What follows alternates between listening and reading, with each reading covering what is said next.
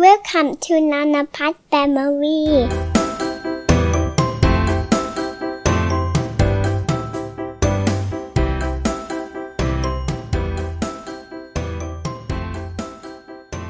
วัสดีค่ะ ยินดีต้อนรับนะคะเข้าสู่นภัส Family Podcast นะคะ ก็สำหรับ EP นี้นะคะ ก็มีคำถามจากทางบ้านค่ะ มาถามครูงุ่นนะคะ บอกว่าลูกตัวผอมค่ะนะคะ ลูกตัวผอมตัวเล็กมากเลย อยากจะเพิ่มน้ำหนักลูกนะคะ ไม่รู้ว่าจะทำยังไงดี แล้วก็ลูกก็เป็นแบบเบื่ออาหารด้วยกินข้าวน้อยอะไรอย่างเงี้ยนะคะ ครูงุ่นนะคะ ก็เลยรู้สึกว่าเออนี่มันก็เป็นปัญหานะนะคะ เพราะฉะนั้นเดี๋ยวเรามาฟังกันดูนะคะว่าสำหรับด้านเรื่องอาหารโภชนาการเนี่ยนะคะ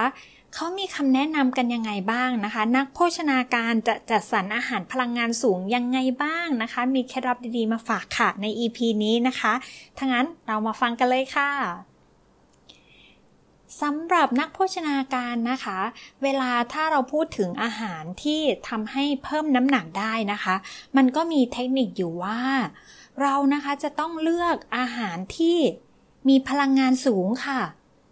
แต่ทีนี้ด้วยความที่เด็กใช่ไหมคะ เด็กนี่จะเป็นอะไรที่แตกต่างจากผู้ใหญ่มากๆเลย ถ้าเป็นผู้ใหญ่เราก็คงจะบอกว่าเราประทานอาหารให้ครบห้าหมู่สิใช่ไหมคะ เหมือนที่เรารู้กันใช่ไหมคะเราประทานอาหารให้ครบห้าหมู่นะ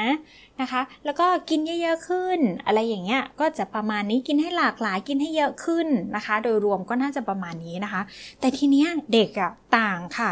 ในเด็กอะเราต้องดูอายุนะคะ แล้วทีเนี้ย เราต้องมาดูว่าเด็กอายุเท่าไหร่ควรจะกินยังไงบ้าง เพราะว่าเด็กแต่ละวัยกินไม่เหมือนกัน และก็ลักษณะอาหารที่เขาทานจะไม่เหมือนกัน เพราะฉะนั้นวันนี้ครูหมุนจะเริ่มต้นแบบนี้ค่ะนะคะ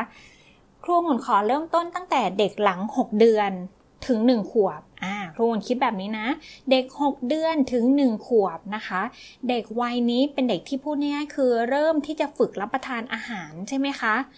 นะคะ ซึ่งเราก็จะเรียกว่านมนี่ยังเป็นอาหารหลักใช่ไหมคะ แล้วก็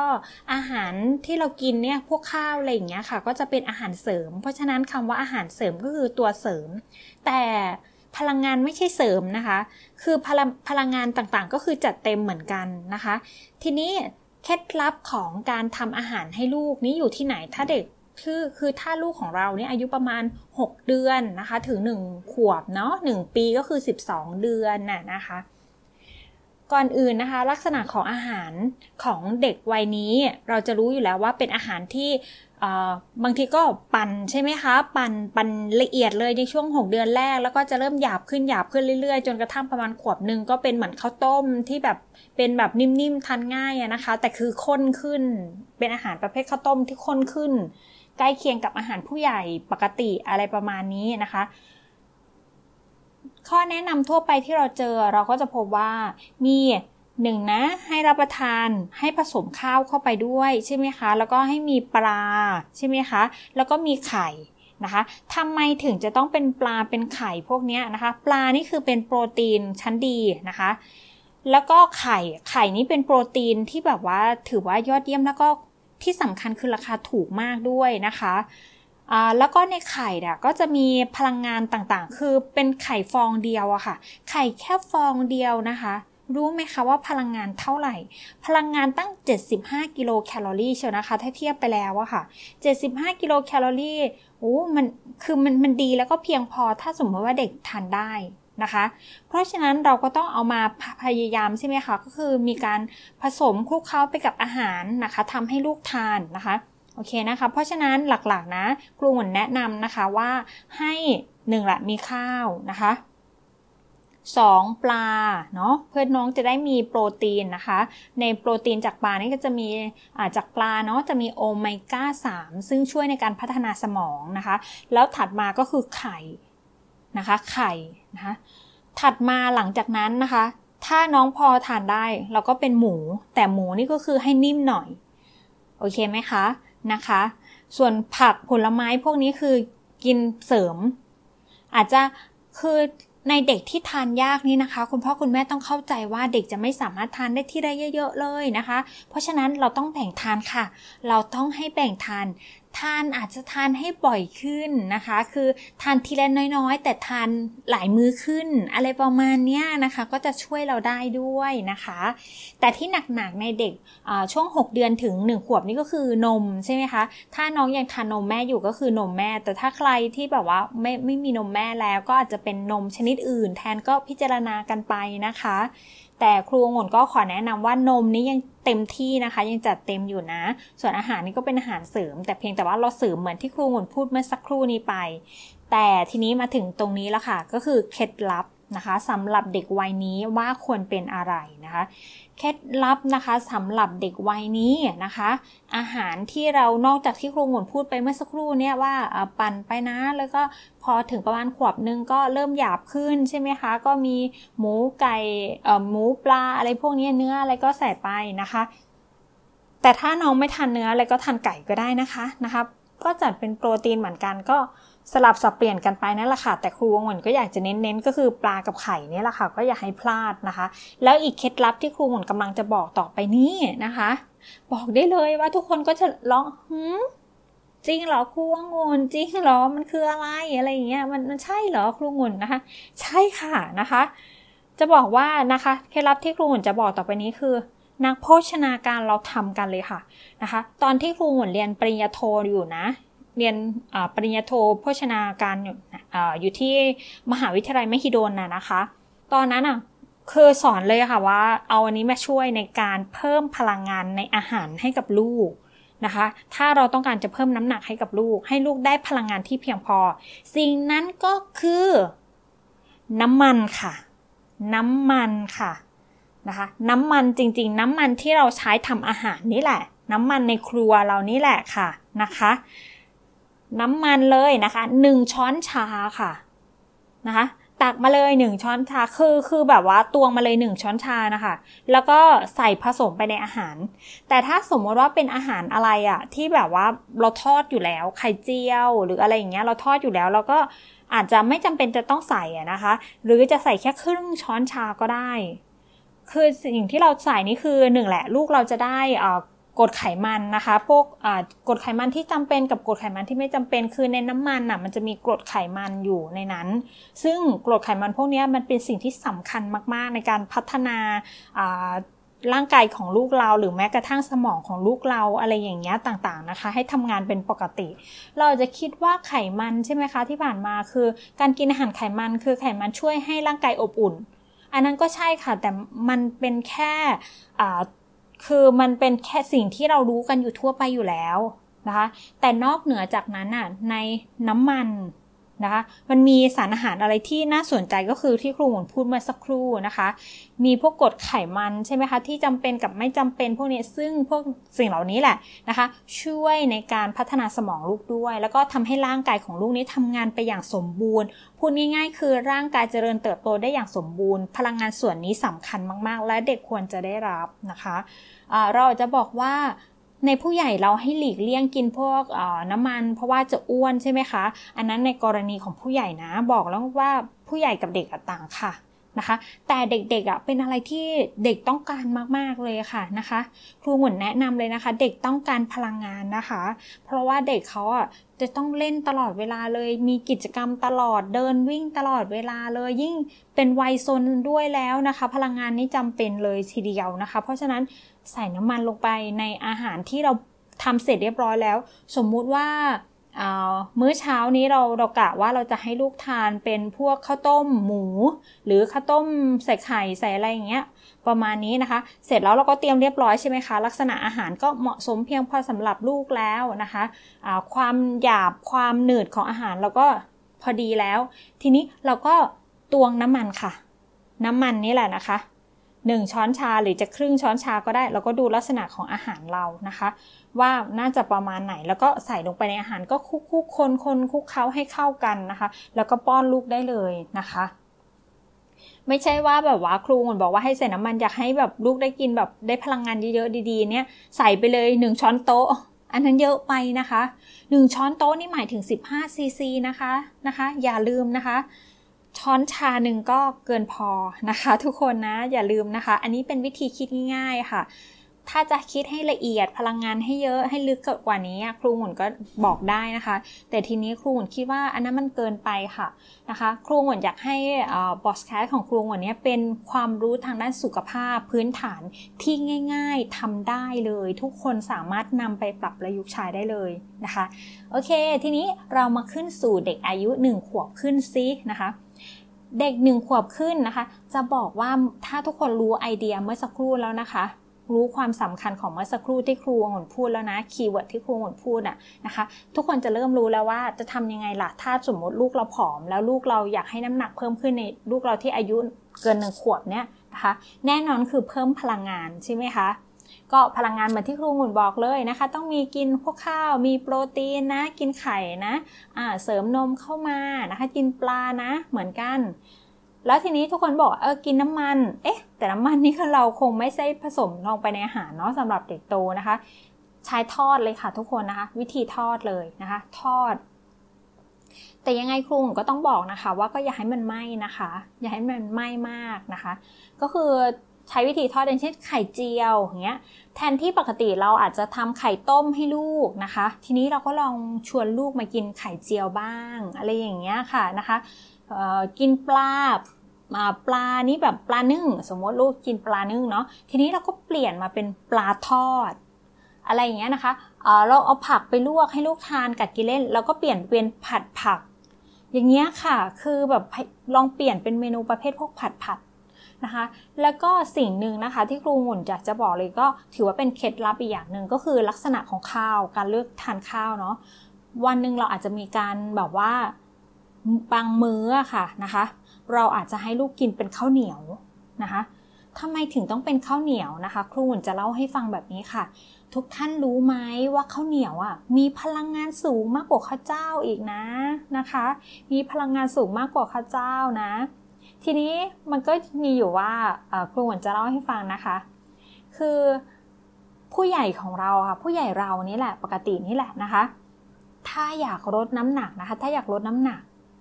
อย่าทานข้าวเหนียว เพราะว่าข้าวเหนียวพลังงานสูง กินข้าวเหนียวไป4ี่ห้าคำนี่เท่ากับข้าวสวยจะหนึ่งทัพพีแล้วนะคะนะคะ พลังงานเท่ากันเลยนะจะข้าวหนึ่งทัพพีอย่างเงี้ยนะคะ เพราะฉะนั้นคือข้าวข้าวเหนียวเราก็รู้มันมันไม่กี่คำอะค่ะ นะคะ แต่ถ้าคนไหนคำเล็กก็อาจจะได้หลายคำนะคะ ถึงจะเท่ากับข้าวหนึ่งทัพพีแต่ถ้าคำใหญ่ ๆ นี่ก็ไม่เท่าไหร่อะค่ะ ไม่กี่คำก็เท่ากับพลังงานเท่ากับข้าวหนึ่งทัพพีแล้วข้าวสวยข้าวเจ้าเราเนี่ยค่ะนะคะหนึ่งทัพพีนะคะ เพราะฉะนั้นก็คือพูดง่ายๆ เอาอย่างนี้ล้วการคิดง่าย ๆนะคะ ก็คือว่าข้าวเหนียวพลังงานสูงกว่าข้าวเจ้านะคะ แล้วก็ข้าเข้าวกล้องอะจะพลังงานก็คือจะน้อยกว่าข้าวสวยอีก เพราะว่าข้าวกล้องก็จะมีพวกใยอาหารเยอะ แต่ทีนี้มันดีตรงที่ถ้าเราให้ลูกเราทานข้าวกล้อง คือลูกเราจะถ่ายง่ายถ่ายสะดวกนะคะ เราก็ครูก็เลยแนะนำว่าให้เด็กๆเนี่ยฝึกทานข้าวกล้องก็จะดีเลยนะคะ ดีมากเลย เพราะว่าทำให้ได้ไฟเบอร์เนาะก็คือเส้นใยอาหารนี้ช่วยให้ลูกถ่ายสะดวกนะคะ แนะนำเลยแล้วก็มันก็จะมีวิตามิน B1 อะค่ะคือข้าวกล้องเนี่ย คือข้าวที่เราเอาไปขัดสีแล้วก็ยังไม่ตัดจมูกข้าวออกใช่ไหมคะ คือสีมันก็อยู่อยู่จมูกข้าวก็อยู่ ซึ่งส่วนเหล่านี้มันมีวิตามิน B1 อยู่นะคะแล้ววิตามิน B1 นี่ช่วยมาก ๆ เลยก็คือช่วยในเรื่องของการป้องกันโรคเหน็บชา แถมยังช่วยในเรื่องของการทำงานของระบบร่างกายเราให้สมดุลด้วย อันนี้ดีมากๆนะคะ เด็กต้องการวิตามิน B1 ครูงุ่นบอกเลยนะคะ เด็กเนี้ยนะคะ เพราะฉะนั้นเราอยากให้ลูกเราขาดวิตามิน B1 เชียวเพราะนั้นเข้ากล้องเป็นอะไรที่ตอบโจทย์ที่สุดเลยนะคะ แต่ทีนี้ด้วยความที่พลังงานมันอาจจะต่ำกว่านะคะมันพลังงานต่ำนี่หมายถึงว่าในปริมาณที่เท่ากันน่ะนะคะ ครูหมุนก็เลยถ้าถ้าคนที่ต้องการจะลดน้ำหนักอะนะคะ ถ้าเป็นผู้ใหญ่เราอะนะคะ ที่ต้องการลดน้ำหนักกินข้าวกล้องอะดีมาก แต่ทีนี้วันนี้อะ EP นี้เรากำลังคุยกันเรื่องลูกของเราถ้าสมมุติว่าตัวผอมจริงไหมคะ แล้วเราจะทำยังไง เพราะฉะนั้นเราก็จะมีการครูหมุนแนะนำเลยก็คือ เราจะต้องให้ลูกสลับบางมื้อกินข้าวเหนียวก็ได้ คืออาจจะเป็นมื้อเช้ากับมื้ออ เย็นกินข้าวข้าวกล้อง แล้วพอมื้อเที่ยงกินข้าวเหนียวหรือ ถ้าลูกไปโรงเรียนก็ตอนเย็นก็กินข้าวเหนียว ส่วนตอนเช้าตอนเที่ยงก็กินข้าวสวยข้าวกล้องอะไรไปอย่างเงี้ย ประมาณเนี้ยค่ะ คือลองสลับสลับสับเปลี่ยนกันดูนะคะ แล้วก็กินอาหารที่แบบว่าเอาไปทอดบ้างเพื่อมีน้ำมันอะไรอย่างเงี้ยค่ะ เพื่อเพิ่มพลังงานนะคะ แล้วก็เสริมโปรตีนให้ลูกนะคะอาจจะกินเป็นพวกแบบว่าไก่หมูปลาไข่นมอะไรอย่างเงี้ยเข้าไปนะคะ แบบนี้นะคะ แต่ถามว่าต้องลดการออกกำลังกายไหม จะได้ไม่ต้องใช้พลังงานลูกจะได้ไม่ผอม ไม่นะคะ ทุกคนอย่าไปคิดเช่นนั้นนะ ออกกำลังกายดีแล้ว ลูกเราจะได้แข็งแรงมีภูมิคุ้มกันนะคะ ออกไปเลยค่ะ แต่เพียงแต่ว่ากินอาหารที่มันมีพลังงานสูงเพิ่มมากขึ้น แต่ทีนี้ก็มีคำถามมาว่าพลังงานสูงเพิ่มมากขึ้นท่านั้นให้ลูกกินน้ำหวานเลยดีไหมครูงวนทุกมื้อเลย กินข้าวเสร็จกินน้ำหวาน กินน้ำลำไยกินน้ำชาโอเลี้ยง นมเย็นอะไรดีไหม ครูงุ่นไม่อยากแนะนำเลยนะคะ เพราะว่าลูกเราจะติดหวานค่ะนะคะแล้วทำให้ฟันผุนะคะ คือฟันผุนี้ก็คือเรื่องใหญ่เลยนะนะคะ ของหวานหวานนี้จะทำให้ส่วนมากคือเสี่ยงทำให้ฟันผุมากๆเลย แล้วลูกเราก็จะติดรสหวานนะคะ ถ้าอยากกินของหวานหวานจริงๆอะครูหมุนแนะนำให้กินผลไม้ที่รสหวานจะดีกว่า เพราะนั้นคือหวานจากธรรมชาตินะคะ ครูหมุนไม่อยากให้เป็นหวานจากพวกน้ำตาลเพราะว่าน้ำน้ำหวานพวกน้ำลำไยน้ำ โอเลี้ยงชาเย็นโน่นนี่นั่น คือเป็นการผสมน้ำตาลเข้าไปในน้ำใช่ไหมคะแล้วน้ำตาลนี่เป็นความหวานสงเคราะห์เนาะนะคะ แต่ทีนี้ถ้าหากว่าอยากจะให้กินแบบพลังงานเพิ่มขึ้นจริง ๆ แล้วก็คือน้ำตาลนี่จัดเป็นคาร์โบไฮเดรตไงคะแล้วก็ความหวานจากน้ำตาลเนี่ยก็คืออก็ทำให้พลังงานให้พลังงานเหมือนกันเนาะนะคะ อันนี้คือที่เราที่เรารู้นะคะ แต่ทีนี้ครูหมุนก็ไม่อยากให้กินพวก ความหวานจากพวกน้ำตาล เพราะว่านี้มันเป็นสารสังเคราะห์ เราไม่รู้ว่าผ่านกระบวนการสังเคราะห์มาเท่าไหร่ ของที่ผ่านการสังเคราะห์มามันไม่ธรรมชาติ มันก็ย่อมจะไม่ได้ดีเท่าของที่ธรรมชาติ เพราะฉะนั้นถ้าเราอยากจะกินนะคะ ลูกเราอยากจะกินนะคะ กินได้แต่ เลือกเป็นผลไม้ดีกว่าผลไม้ที่มีรสหวานแบบนี้ก็ได้ก็จะช่วยเพิ่มพลังงานให้กับลูกได้นะคะ ลูกก็จะได้มีพลังงานเพิ่มขึ้น ลูกก็จะได้ไม่ผอมนะคะ ลูกจะได้มีแรงแรงวิ่งเล่นนะคะ ผลไม้หวานมีอะไรบ้างนะคะ เยอะเลยค่ะ ขนุนนะคะ ขนุนมีอะไรอีกลำไยนะคะ มีอะไรอีก ทุเรียนอะไรพวกนี้ก็ได้นะคะ ได้นะ ถ้าลูกเราตัวผอมเนี่ยเราอยากมาเพิ่มน้ำหนักเนี่ย นะคะได้เลยนะคะละมุดอะไรแบบนี้ค่ะ ก็กินหมุนเวียนกันไปนะคะ ส่วนมากแต่ส่วนมากเด็กๆก็คือกินผลไม้รสหวานเขาจะกินได้ไม่เยอะหรอกค่ะนะคะ ครูเหมือนถึงไม่ห่วงก็คืออยากกินก็ให้เขากินไปค่ะ ยังไงเขากินไม่เยอะหรอกกินไปสักหน่อยเขาก็อิ่มแล้วนะคะ ก็ครูก็เน้นว่าให้กินให้หลากหลายแล้วกันนะคะ กินให้หลากหลายแล้วก็เน้นที่ดีมีประโยชน์หน่อย แล้วก็เป็นสิ่งที่มาจากธรรมชาติเนาะนะคะ โอเคค่ะ หวังว่าทุกคนนะคะน่าจะได้ไอเดียนะคะสำหรับ วันนี้นะคะ ครูหนก็ขอออยู่ที่ที่อายุหนึ่งขวบขึ้นตรงนี้ไว้ก่อนนะคะ ส่วนครั้งหน้าเดี๋ยวถ้ายังไงครูหมก็จะมาต่อในเด็กช่วงแบบเด็กวัยเรียนวัยรุ่นอะไรอย่างเงี้ยไปนะคะ แต่วันนี้ก็ขอเอาแค่วัยนี้ไปก่อนนะคะ แต่ทุกคนก็น่าจะพอปรับประยุกต์ใช้ได้นะคะ เป็นแบบคร่าวๆนะคะ ที่ใช้ได้จริงนะคะ